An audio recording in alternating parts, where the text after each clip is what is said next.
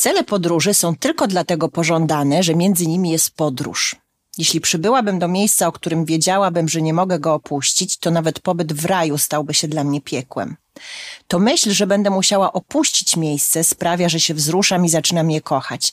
Za każdym razem dokonuję pogrzebania snu, który zbyt szybko się skończył, aby zacząć oddychać kolejnym, który jeszcze się nie narodził. To są słowa cesarzowej Sisi, które skierowała do swojego nauczyciela greki i które chyba najpiękniej pokazują jej stosunek do podróży. A my zapraszamy na drugi odcinek właśnie Sisi poświęcony e, w podcaście o kulturze śródziemnomorskiej Lente.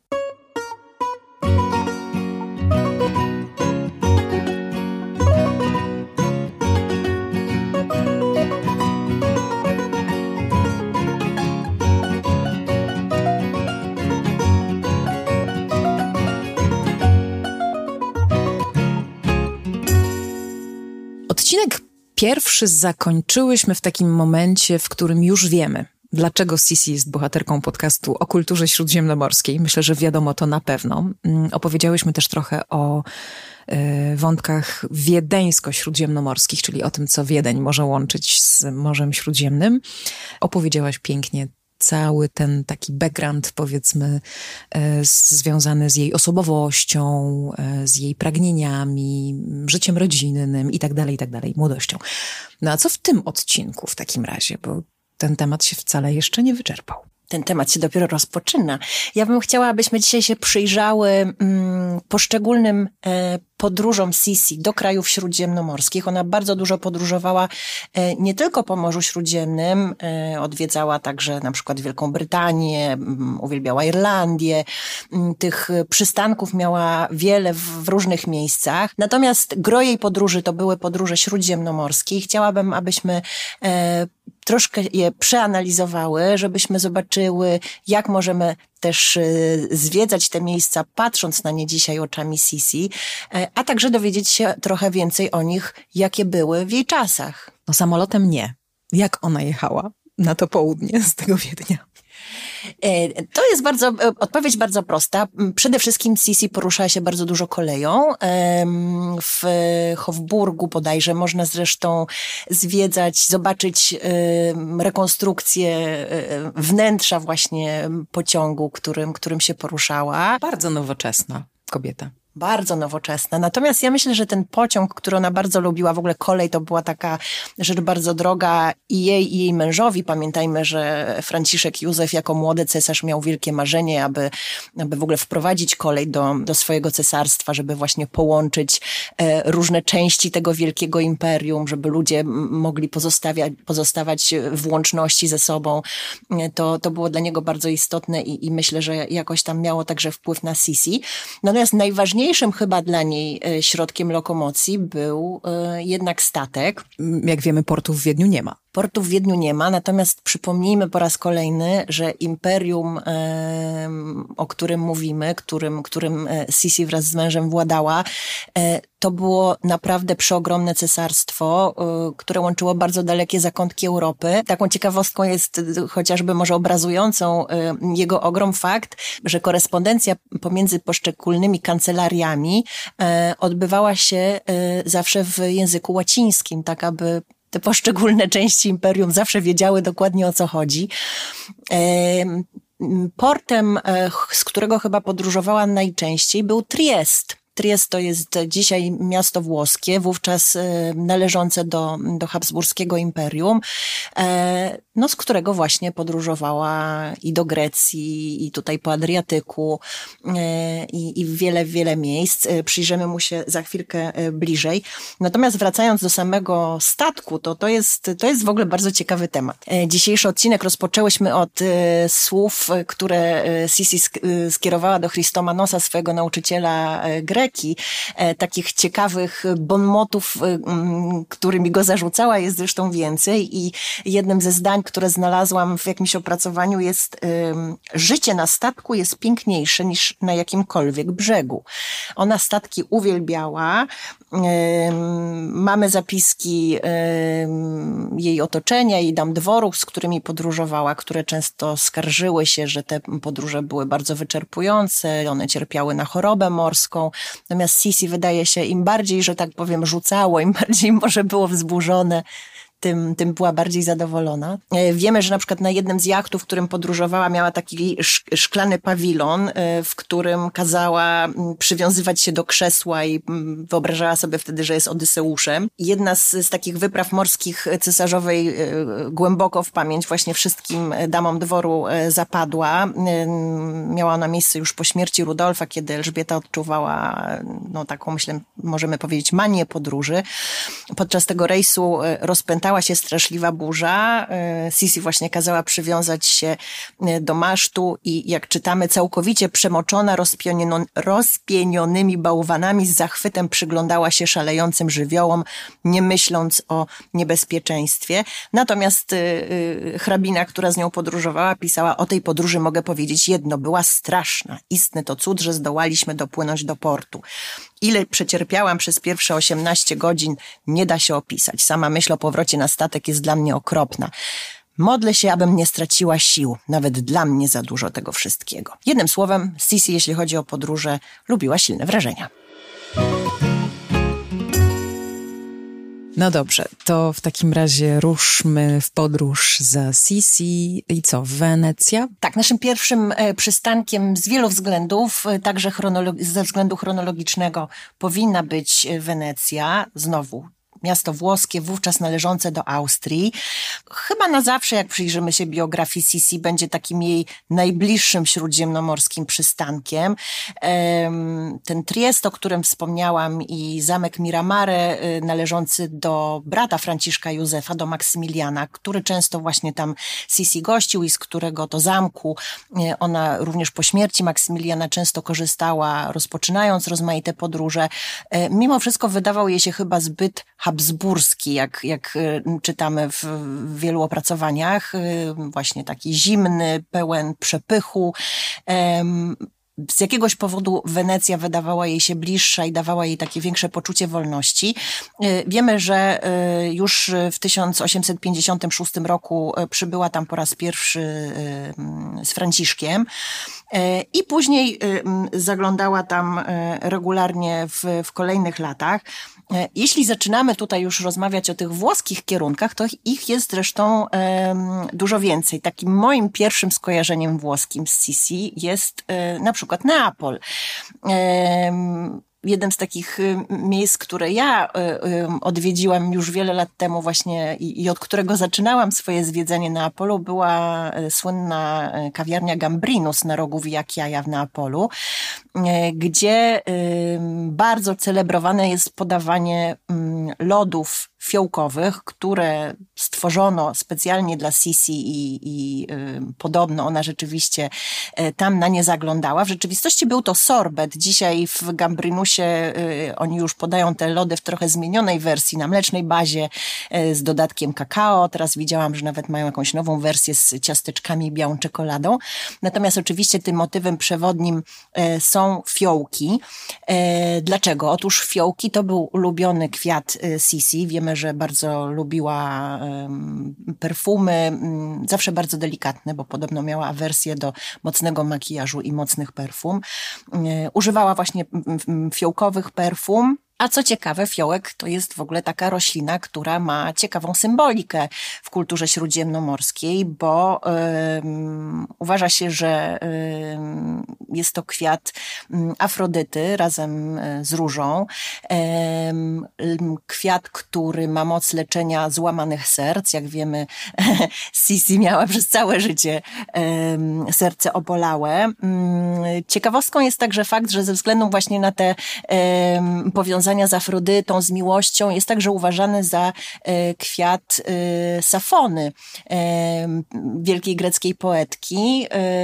No i tutaj ze względu na, na, na, na fakt, że Safona kojarzona jest z miłością lesbijską, fiołek również takie konotacje mm, posiada. E, pojawia się fiołek w śnie Nocy Letniej Szekspira, to była ulubiona sztuka Sisi, więc może także e, właśnie te poetyckie mm, związki były dla niej e, ważne.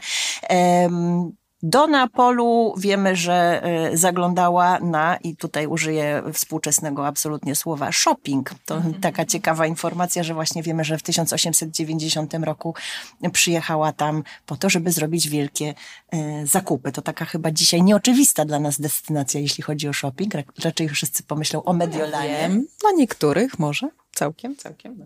Jeśli chodzi o te włoskie ślady y, Sisi, y, wiemy też, że w roku 69 odbyła podróż koleją przez, przez Włochy, przez Markę, Umbrię i Lacjum.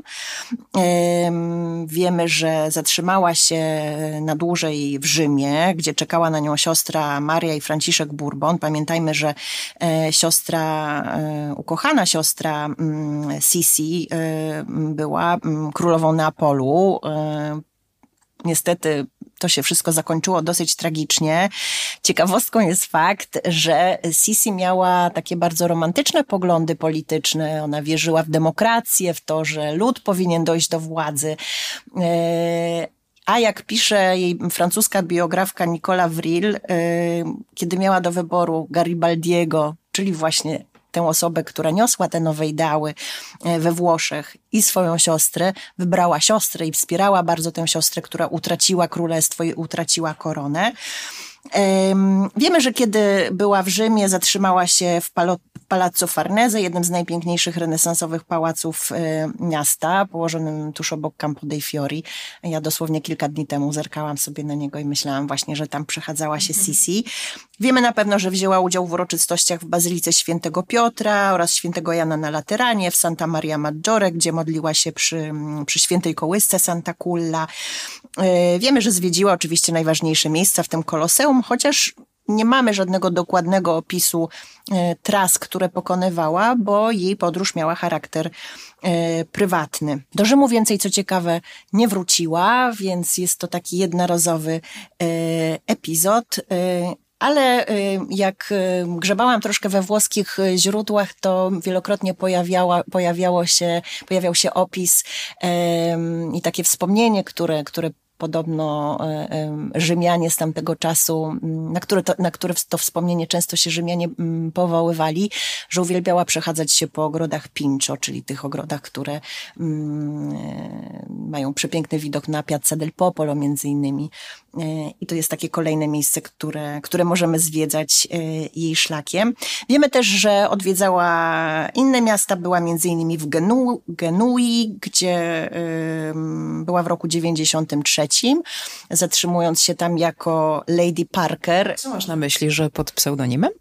Tak, ona rzeczywiście bardzo dużo podróżowała pod pseudonimami. Jak y, widać, niestety nie uchroniło jej to od tragicznego końca, bo również ta jej ostatnia podróż do, y, do Szwajcarii, do Genewy odbyła się pod pseudonimem hrabiny Hohenems bodajże. No mimo wszystko, e, że tak powiem, ją wytropiono. Podobno właściciel hotelu był tak podekscytowany, wiedząc, że to jednak jest Sisi, że mm, nie omieszkał e, sprzedać tej informacji e, i znajomym, i, i zapewne jakoś tam one się do mediów dostały i i zabójca Sisi, e, Luigi Lucchini, także się o tym dowiedział. Co ciekawe, we Włoszech można nawet znaleźć opracowania, które opowiadają o tych włoskich e, peregrinacjach Sisi. Jest taka książka Una rapida ebrezza i giorni genovesi di Elisabetta d'Austria, czyli właśnie opowieść o genueńskich dniach Elżbiety. Także można, można Włochy jej śladem zwiedzać. Oczywiście, tak jak wspomniałam, szczególnie ważny jest jest Triest, z którego często rozpoczynała swoje podróże.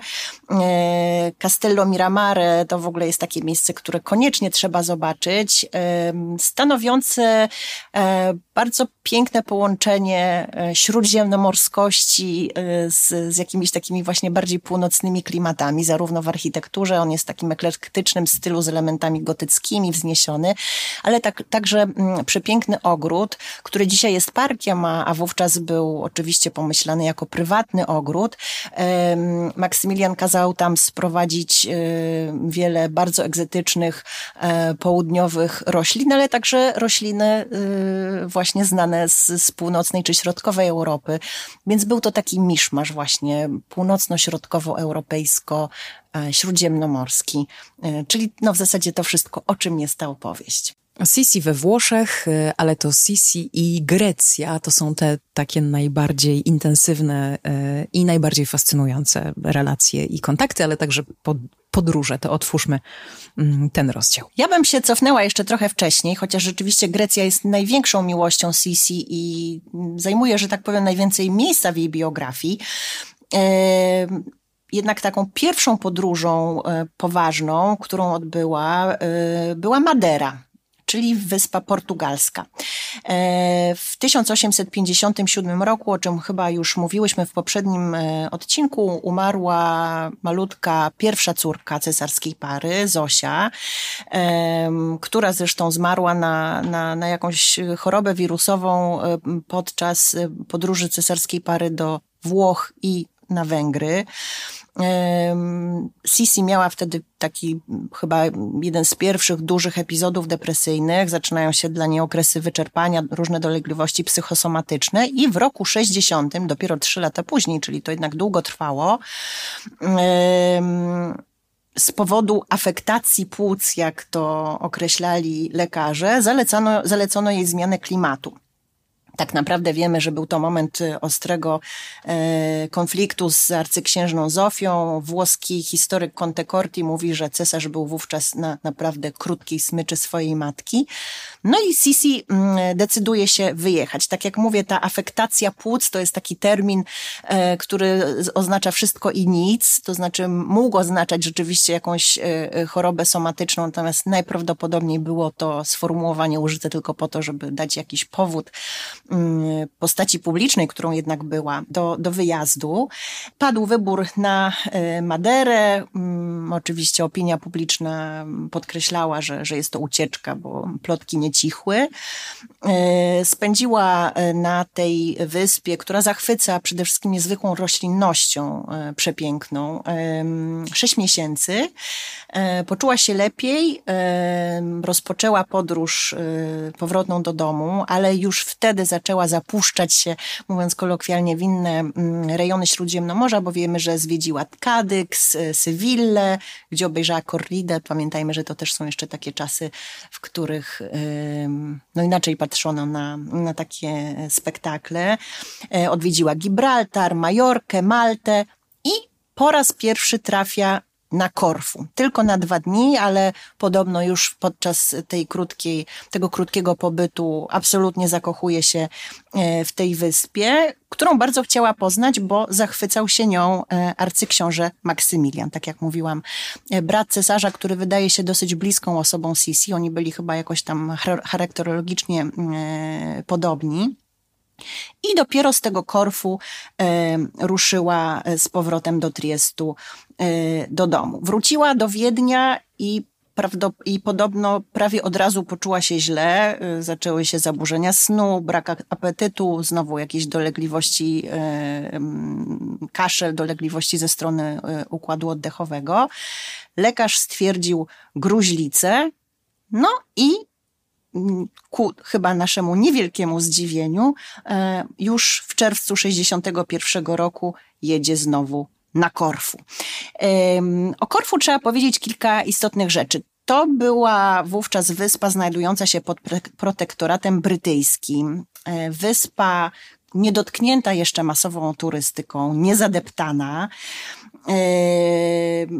przepiękna, wypełniona gajami oliwnymi. E, Wenecjanie, którzy przybyli tam 500 lat wcześniej, podczas tych pierwszych lat swojej dominacji, podobno bardzo chcieli właśnie zapełnić wyspę e, drzewami i płacili e, ludziom za to, żeby, żeby drzewka oliwne sadzili. W efekcie Cała wyspa w czasach Sisi była właśnie pokryta gajami oliwnymi, 500-letnimi, więc musiało to mm, wyglądać bardzo szczególnie. E, Sisi uwielbiała tamtędy spacerować, podobno lubiła sobie wyobrażać, że to jest właśnie zapach starożytnej Grecji, e, taki jak, z jakim mieli kontakt e, bohaterowie, których, których szczególnie sobie ukochała. Mieszkała wówczas w pałacu Monrepo, to jest taki neoklasycystyczny zamek z pięknym ogrodem pełnym rododendronów na półwyspie Kanoni. Ciekawostką jest fakt, że w tym e, w tym zamku, w tym pałacu 60 lat później urodził się książę Filip. Ten książę Filip. Ten książę Filip. Wiemy, że na jakiś czas dołączyła do niej siostra Helena, e, więc był to też taki czas e, beztroski właśnie dwóch kobiet, które zwiedzały wyspę, pływały sobie w morzu. Sisi z wielką pasją zgłębiała starożytne mity. E, jeśli chodzi o Korfu, to takim podstawowym mitem, z którym e, łączy się ta wyspa, jest mit o Nauzykae, która pomagała Odyseuszowi wrócić na Itakę podczas tej jego dwudziestoletniej e, wędrówki po, po morzach, po wyspach. Właśnie ten moment powrotu do domu tak naprawdę rozpoczął się na Korfu, e, gdzie do powrotu do, do żony i, i, i do dawnego życia nakłoniła go Nauzykae. Myślę, że jest w tym jakiś taki element symboliczny, że to Korfu e, gdzieś tam w, w myślach Elżbiety wiemy, że była bardzo romantycznie nastawiona do życia, właśnie stanowiło taki symbol poszukiwania domu, tęsknoty do domu. E, I ona tak naprawdę w dużej mierze na swój dom e, właśnie Korfu e, wybrała. Podczas jednej z wycieczek właśnie w, w czasie, kiedy była u niej siostra Helena, odkryła starą, czarowną willę w pobliżu Gasturii, otoczoną, tak jak już mówiłam, pięknymi gajami oliwnymi, winnicami. Wiemy, że kwitły tam krzewy oleandrów, żółte krzewy janowca. E, była tym miejscem absolutnie zachwycona i 30 lat później, sporo czasu musiało opłynąć, upłynąć, wzniosła tam Achillejon, ten, e, tę słynną posiadłość, pałac, e, który zadedykowała swojemu ukochanemu Herosowi greckiemu Achillesowi. Dysponujemy listami z tego czasu pisała do bliskich, że najchętniej siedzi na plaży na wielkich kamieniach, psy kładą się w wodzie, a ja patrzę na piękne odbicia księżyca w wodzie. E, bardzo nie chciała stamtąd wracać. W pewnym momencie cesarz y, przyjechał do niej i podobno też zakochał się w Korfu, podobno też był pod wielkim wrażeniem tej wyspy. No ale oczywiście jako skrupulatny urzędnik i, i osoba oddana cesarstwu e, musiał szybko wracać i jego też głównym zadaniem było nakłonienie Sisi do, do powrotu, bo tak jak e, mówiłam, opinia publiczna była zszokowana tymi jej podróżami, jej nieobecnością e, w kraju. I co ciekawe, y, cesarzowi nie udało się wymóc na Sisi powrotu do Wiednia, tylko wymógł e, powrót do cesarstwa, ale do Wenecji. Tak jak mówiłam, ta Wenecja jest właśnie takim najbliższym chyba mm, Wiedniowi e, śródziemnomorskim przystankiem e, naszej cesarzowej. Będąc tam była w cesarstwie, była w kraju, ale mogła unikać tych nielubianych przez siebie obowiązków reprezentacyjnych. Wiemy, że w Wenecji była bardzo szczęśliwa, była zachwycona faktem, że udało jej się uniknąć powrotu do Wiednia. E, aczkolwiek mm, i tam pojawiły się e, jakieś dolegliwości zdrowotne. Wiemy, że miała tak zwaną puchlinę wodną, natomiast trafiła wówczas na nowego lekarza, który był już, e, był później lekarzem do, do końca swojego życia, służącym Sisi, doktora Fischera. Jest to postać w jej życiu ważna, dlatego że on jako pierwszy postanowił przyjrzeć się także psychice cesarzowej i wydaje się, że zachęcał ją bardzo do podróży, wiedząc, jak bardzo są one ważne, jak bardzo pomagają jej e, odzyskać dobrostan, szczególnie psychiczny. I to jest właśnie ten moment w, w biografii Sisi, kiedy, kiedy, jak to piszą e, autorzy rozmaitych biografii, stała się mocna i zdrowa. Przeszła jakąś taką metamorfozę z tego zastroszonego, mm, e, no nie mogę powiedzieć brzydkiego kaczątka, bo zawsze była pięknym łabędziem, ale była przerażoną młodą dziewczynką, mm, zmagającą się z, z masą napięć i lęków, w kobietę pewną siebie i, i wiedzącą, e, czego chce. Wydaje się, że podróże były bardzo ważnym elementem tej przemiany.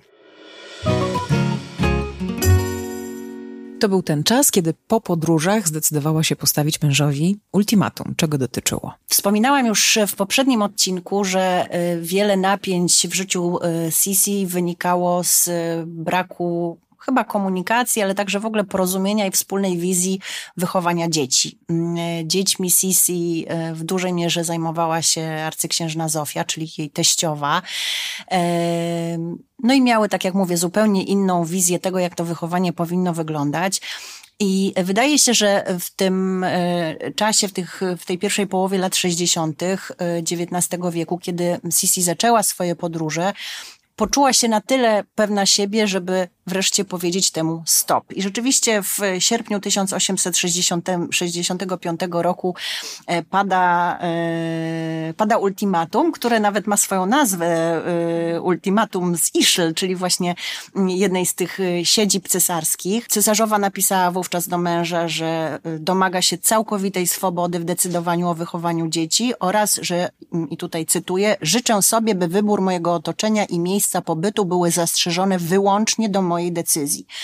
Czyli tak jak mówimy, pojawiła się dumna cesarzowa, pojawiła się kobieta decydująca o sobie i pojawiła się kobieta, która wie, ma świadomość, że ta podróż to jest coś, czego ona bardzo potrzebuje. E, w zasadzie stawia to na jednym poziomie właśnie z, z, z kontaktami z dziećmi, tak? Jest to dla niej równo, równie istotne. Martina Winkelhofer, autorka dostępnej zresztą w języku polskim i wydanej przez marginesy biografii cesarzowej, podkreśla, że właśnie podróż e, była dla niej bardzo ważna i, i, to w tym ultimatum zostało podkreślone, ale także podróż doprowadziła ją e, do tej pewności siebie, do, do wniosków, że, że musi swoje życie zmienić, że musi je wziąć w swoje ręce, że nie może poddawać się mm, woli cesarzowej, e, no niezgodnej zupełnie z, z jej e, potrzebami i, i wizjami. Wracając do Korfu, o którym zaczęłyśmy już mówić, to mimo, że rzeczywiście jest to chyba najważniejsza wyspa w biografii Sisi, to y, na wyspę wróciła dopiero 20 lat później po, po tym y, ostatnim y, wypadzie. Na Korfu, chociaż tak bardzo tę wyspę pokochała, Sisi wraca dopiero po 20 latach. Jak to jest możliwe i co się wtedy dzieje? Ja myślę, że Korfu była przede wszystkim przez cały ten czas e, obecna w jej, e, w jej myślach. E, wiemy, że od samego początku była zakochana w świetle Korfu, a pamiętajmy, o czym wspominałyśmy w poprzednim odcinku, że Sisi uważała się znowu jako wielka romantyczka za córkę słońca, co zawsze podkreślała, będąc urodzoną w niedzielę, prawda? Chociażby po angielsku mamy Sunday, to jest, to jest dzień od, od, od zawsze poświęcony słońcu. E, I to światło Korfu mm, miała cały czas w pamięci. Bardzo szybko to miejsce stało się takim jej e, wyimaginowanym, chociaż nie do końca wyimaginowanym, bo jednak pełnym e, obiektywnego piękna rajem. Pisała wiersze o Korfu, gdy było jej źle. Mm, mam przed sobą jeden z takich tekstów. Do twoich zatok wracam nieba, kiedy mnie burze życia zmogą, to znaj tu znajdę to, czego mi trzeba, z dala od świata, spokój, błogość. E, czyli, czyli to Korfu było zawsze w jej pamięci. Natomiast rzeczywiście mm, po tej poprzedniej podróży, mm, tym pobycie, który spędziła między innymi z, z siostrą Heleną, wróciła tam, tam dopiero 20 lat później. A jakie Korfu jest dzisiaj? Czy to, czym się zachwyciła Sisi wtedy, możemy wciąż tam znaleźć? Myślę, że nie do końca, bo tak jak mówiłam, to była wówczas e, wyspa brytyjska, zupełnie jeszcze nie dotknięta masową turystyką. E, ale dzisiaj nadal zachwyca, mimo że, że tych turystów jest tam wiele i, i że na pewno wizualnie bardzo się zmieniła. E, Tomek Kozłowski, który znany jest wam z jednego z poprzednich odcinków o Grecji, wielki znawca tego kraju, powiedział mi, że Korfu to jest w ogóle temat na osobny odcinek, bo to jest świat sam w sobie. E, ja rzeczywiście mogę powiedzieć, że jest to miejsce o niezwykłych kolorach, co oczywiście zawdzięczamy wspomnianemu już wcześniej światłu. Już z samolotu widać niesamowity kolor tej wyspy, który wynika z bardzo bogatej przyrody. Nadal dzisiaj jest to wyspa bardzo zielona. Tutaj mamy i sady pomarańczowe, i te gaje oliwne bogate, o których już e, wspominałam. Korfu do dzisiaj mówi się, że przypomina e, jedną wielką plantację. E, te kolory widoczne z samolotu to także zasługa dwóch mórz, które ją obmywają. Kolor wody różni się w zależności zależności od regionu, także jak będziemy podróżować po Korfu, to w zależności od y, miejsca, do którego pojedziemy, będziemy mieli zupełnie inne fotografie tych plaż i tej wody. Północne plaże uważane za cudowne dla rodziców z dziećmi, także jakby ktoś dzisiaj chciał się tam wybrać, to to właśnie północ y, wyspy chyba jest, jest szczególnie y, polecana, bo, mm, bo jest tam po prostu płytka woda, a, a same plaże są bardzo piękne. Na zachodzie woda zimna, y, ale, ale znowu piękne wybrzeże zachwycające widokami. Mm, są miejsca polecane miłośnikom nurkowania, więc dla każdego coś miłego. Południowe plaże Korfu idealne do spacerów sporo zabytków, ale nie za dużo. To taka dosyć kompaktowa wyspa. Mm, mamy chociażby stare miasto Kerkyra, które zostało założone przez Greków w VIII wieku przed naszą erą. Mamy forty weneckie, bo jak już wspominałam, była to e, również wyspa wenecka mm, przez długi czas, e, więc, e, więc jest tam co robić także dzisiaj i częścią tych, y, tych obiektów y, wiemy, że zachwycała się Sisi, chociaż myślę, że to, co najbardziej ją poza światłem i kolorami y, tam urzekało, to był fakt, że, że było to miejsce, w którym no, mogła się schronić przed całym światem właśnie ze względu na, na to, że, że nie była to wyspa e, tłumnie odwiedzana, tak, e, tak jak jest to dzisiaj. E, ona sobie to Korfu wybrała zresztą, poznawszy bardzo dobrze także inne części Grecji. Wiemy, że w październiku 1885 roku odbyła taką bardzo długą i skrupulatnie przygotowaną podróż i na Bliski Wschód, i właśnie po Grecji. Wiemy, że to było takie prawdziwe zanurzenie dla niej w greckiej kulturze. Poza Korfu odwiedziła m.in. Patras, Korynt, Zantę, czyli Zakynthos, Troję, e, która była jej wielką pasją. Jak już wspominałam wcześniej, miała dokładną wiedzę o wykopaliskach Szlimana w Troi, e, które były prowadzone w, w latach 70., także to, to do, do, dopiero co, to wszystko było wtedy bardzo świeże. E, Santorini, Rodos, Smyrnę, Cypr, Itakę. Dotarła również do Egiptu, bo była między innymi w Aleksandrii. I ten czas spędzony w Grecji yy, sprawia, że tak bardzo jest zakochana w kulturze tego kraju, do którego ciągnęło ją już wcześniej, że zaczęła, zaczyna się uczyć greki yy, i starożytnej, i nowogreckiego. Yy, tutaj pojawia się ten wspomniany już wcześniej Konstantin yy, Christomanos, niepozorny student terminujący w Wiedniu, 30 lat od Sisi młodszy i jak czytamy w opracowaniach biograficznych, tak samo jak wszyscy zakochane w Sisi, mimo że tak jak mówię, łączyło, e, dzieliło ich, dzieliły ich trzy dekady, to przepadł z Kretesem i był... Co to są trzy dekady, proszę cię, dla prawdziwej miłości. No właśnie. Przepadł z Kretesem i, i był pod wielkim e, urokiem cesarzowej. Ona się bardzo z Grecją identyfikowała.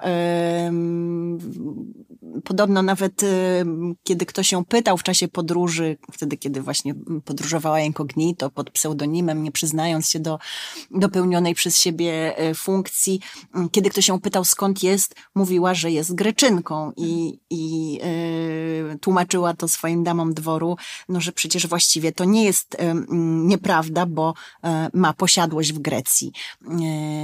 To takie trochę szokujące słowa, jak na cesarzową Austrii, że mówiła, że jest Greczynką, no ale ewidentnie kulturowo właśnie ten kraj e, był jej najbliższy. E, w roku 89 zmarł książę Rudolf, nie wiadomo do końca jak. Sisi jest zrozpaczona i to jest właśnie ten moment, kiedy Korfu staje się celem jej ucieczki staje się jej schronieniem, staje się miejscem, co do którego wyobraża sobie, że, że może uśmierzyć jakoś jej ból. E, Rok po śmierci Rudolfa mm, wznosi pałac na Korfu w miejscowości Gasturi, to jest jakieś 10 kilometrów od, od miasta Korfu. E, pałac niewidoczny dla otoczenia, z własną przystanią, z własną elektrownią, czyli całkowicie niezależny. Zaprojektowany e, przez architektów napolitańskich e, według wskazówek Aleksandra mm, von Warsberga, czyli, czyli austriackiego architekta. Ci architekci napolitańscy zostali zaproszeni do, do pracy, bo Sisi marzyła o tym, aby zachować czy, czy wprowadzić w, mm, w, tej, w tej budowli styl pompejański. To też jest czas, kiedy mm, wykopaliska trwają w Pompejach. Pompeje są e, takim miejscem, które, które zachwyca Europejczyków, bardzo pociąga. E, za wzór podobno posłużyły eksponaty z wykopalisk, zarówno z Pompejów, jak i Troi, więc mamy tam jakąś taką mieszankę pompejańską z elementami trojańskimi. Sisi bardzo pieczołowicie dbała o to, aby odtworzono jak najdokładniej e, pompejańskie meble starożytne, które specjalnie dla niej wykonywali rzemieślnicy w Neapolu. E, zabawne jest to, że cesarz Franciszek Józef e, narzekał, że są one strasznie niewygodne i że no właśnie po co takie szezlongi, czy krzesła, czy leżanki, które są piękne, ale, ale nie sprawia przyjemności położenie się na nich. E, na co cesarzowa podobno odpowiadała, że ona i tak nie siada. E, a właśnie, przynajmniej są ładne.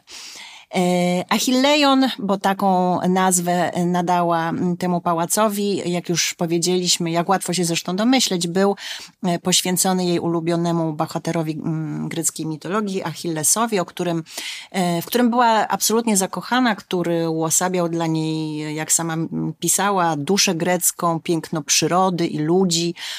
Mamy taki dosyć obszerny cytat, w którym tłumaczy swoją miłość do, do tego Herosa. E, I mówi tak. Kocham go także dlatego, że był tak prędki w biegu. Był silny, uparty, gardził królami i tradycją, gardził masami ludzkimi.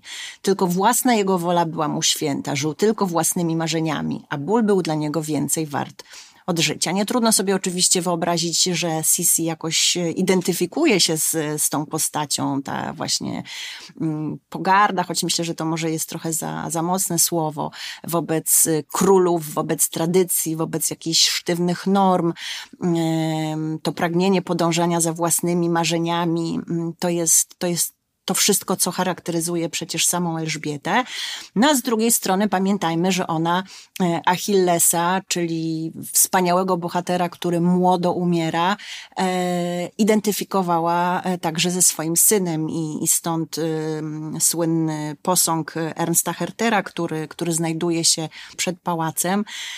Jak już wspominałyśmy w jednym z poprzednich odcinków, kazała ustawić go podobno tyłem, bo tak bardzo bolało ją spoglądanie E, na tenże posąg z okien pałacu, bo tak bardzo przypominał jej e, o śmierci, o śmierci Rudolfa. E, wiemy, że Sisi w tymże pałacu otoczyła się też popiersiami ulubionych poetów i filozofów, Homera, Platona, Eurypidesa, Demostenesa i innych.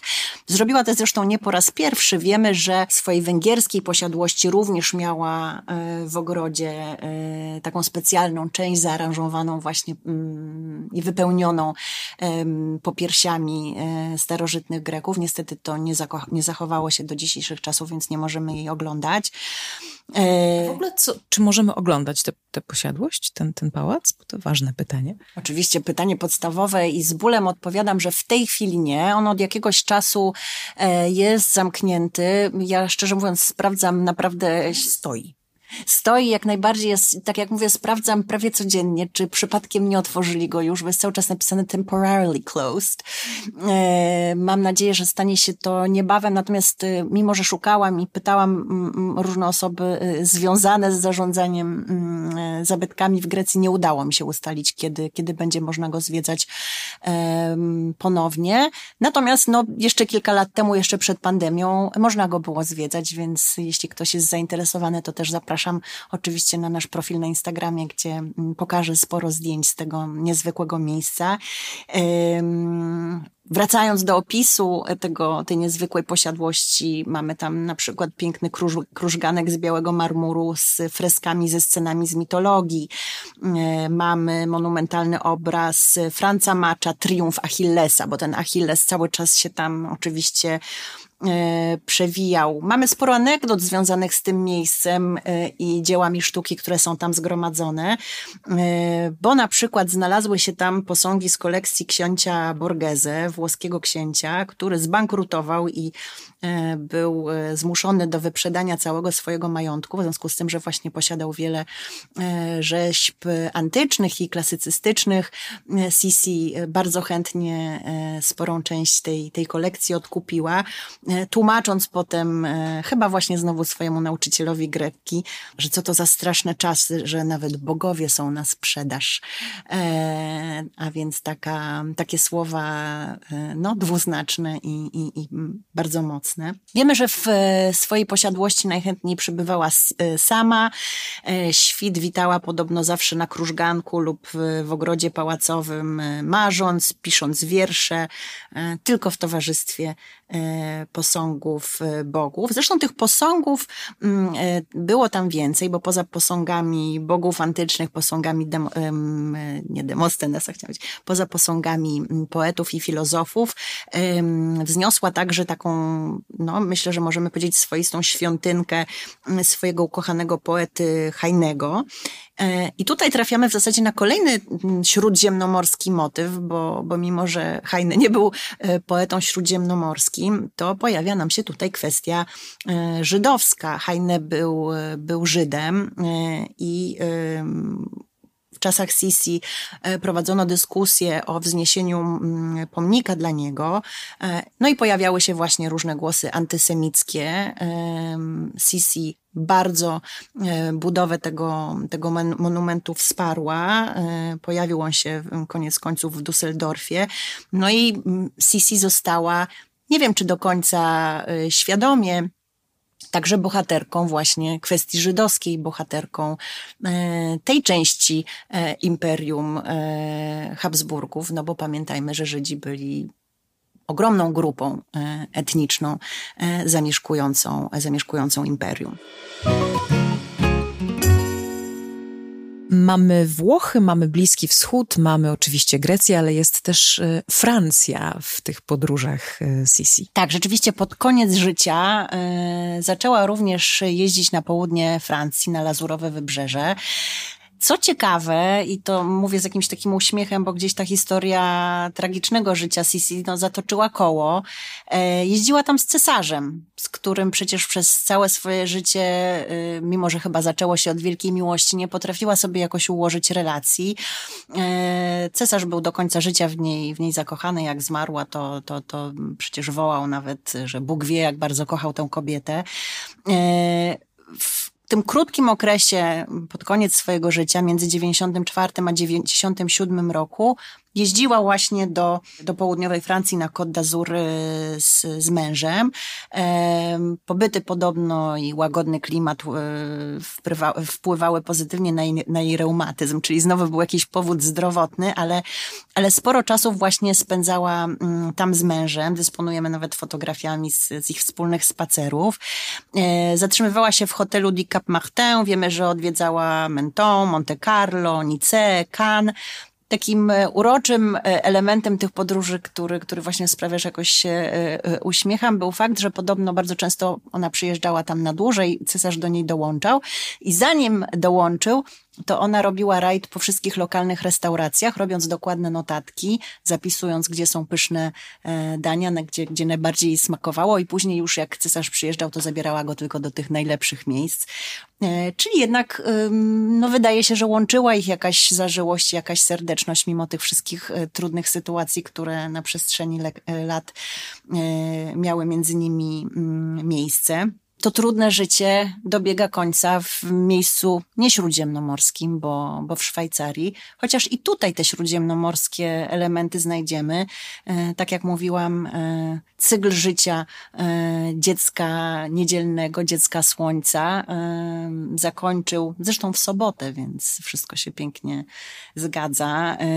Włoch, 25-latek pochodzący bodajże z Parmy, Luigi Lucchini, który, mm, jak przyjrzymy się jego historii i, i, i całemu temu zajściu, był trochę takim nowym Herostratesem. Przypomnijmy, że Herostrates to był e, szef z Efezu w IV wieku przed, naszej ery, e, przed naszą erą, który był ogarnięty jakąś absolutną obsesją wiecznej sławy i w celu jej zdobycia podpalił świątynię Artemidy w Efezie. E, no tutaj jest podobna historia. Luigi Lucchini był miał, miał obsesję zdobycia sławy, e, którą miał zdobyć poprzez zabicie jakiejś koronowanej głowy. No i traf chciał, los chciał, żeby, żeby była to Elżbieta. Jest jeszcze taki wyjątkowy symbol w tym jej życiu. E, symbol, który bardzo mocno jest związany z kulturą śródziemnomorską, mianowicie delfin. Tak, y, wiesz, ja nawet teraz y, uśmiecham się pod nosem, bo wróciłam właśnie z Rzymu i to tak chyba jest, to nawet ma jakąś swoją y, nazwę w nauce, ale niestety nie pamiętam teraz, jak to się mówi, kiedy rzecz, na którą wcześniej nie zwracaliśmy uwagi, pojawia się w naszym życiu, to zwykle nagle widzimy ją wszędzie. I tak było właśnie z delfinem, o którym ostatnio dużo czytałam z powodu Sisi.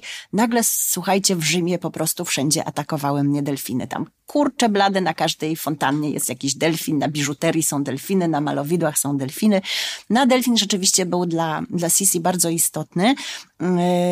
Kiedy zwiedzamy na przykład Muzeum w Hofburgu, gdzie podziwiać można niewiele zachowanych, ale jednak sukien Sisi oraz zastawy stołowe, różne przedmioty do niej mm, należące, to bardzo łatwo rozpoznać jest te, które służyły jej na Korfu, bo właśnie one były mm, opatrzone pieczęcią bądź haftem, na przykład suknie właśnie z wizerunkiem e, delfina. Używała też mm, takiej statuetki delfina jako obciążnika przycisku do papieru.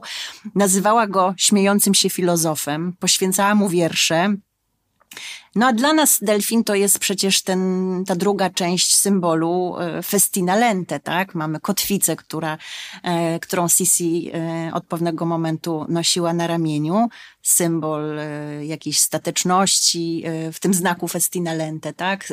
I, i właśnie tej, tego lente, tej powolności, podczas gdy delfin to jest ruch, to jest życie, to jest podążanie za nowościami, czyli festina. No i Sisi miała i jedno i drugie, miała i delfina, i kotwicę. Sisi, kobieta na wskroś nowoczesna, podróżniczka, yy, taka kobieta, którą można odkrywać i odkrywać i chyba po tych dwóch odcinkach nikt nie ma wątpliwości, że była w naszej historii Europy jedną z najbardziej nie śródziemnomorskich, a jednak zakorzenionych w Śródziemnomorzu yy, postaci. I można jej śladami cały czas się wyprawiać. Bardzo dziękujemy za dzisiaj. Dołączcie do nas e, nie tylko palcem po mapie, ale też palcem po Patronite. Zapraszamy e, tam, zapraszamy na Instagram i na Facebooka. No i oczywiście mm, będzie nam bardzo miło, jeśli e, ocenicie podcast Lentę w serwisie Spotify albo w iTunes. Tam gwiazdki, możliwość napisania paru słów bardzo to podcastowi pomoże. Do usłyszenia. Do usłyszenia, dziękuję bardzo.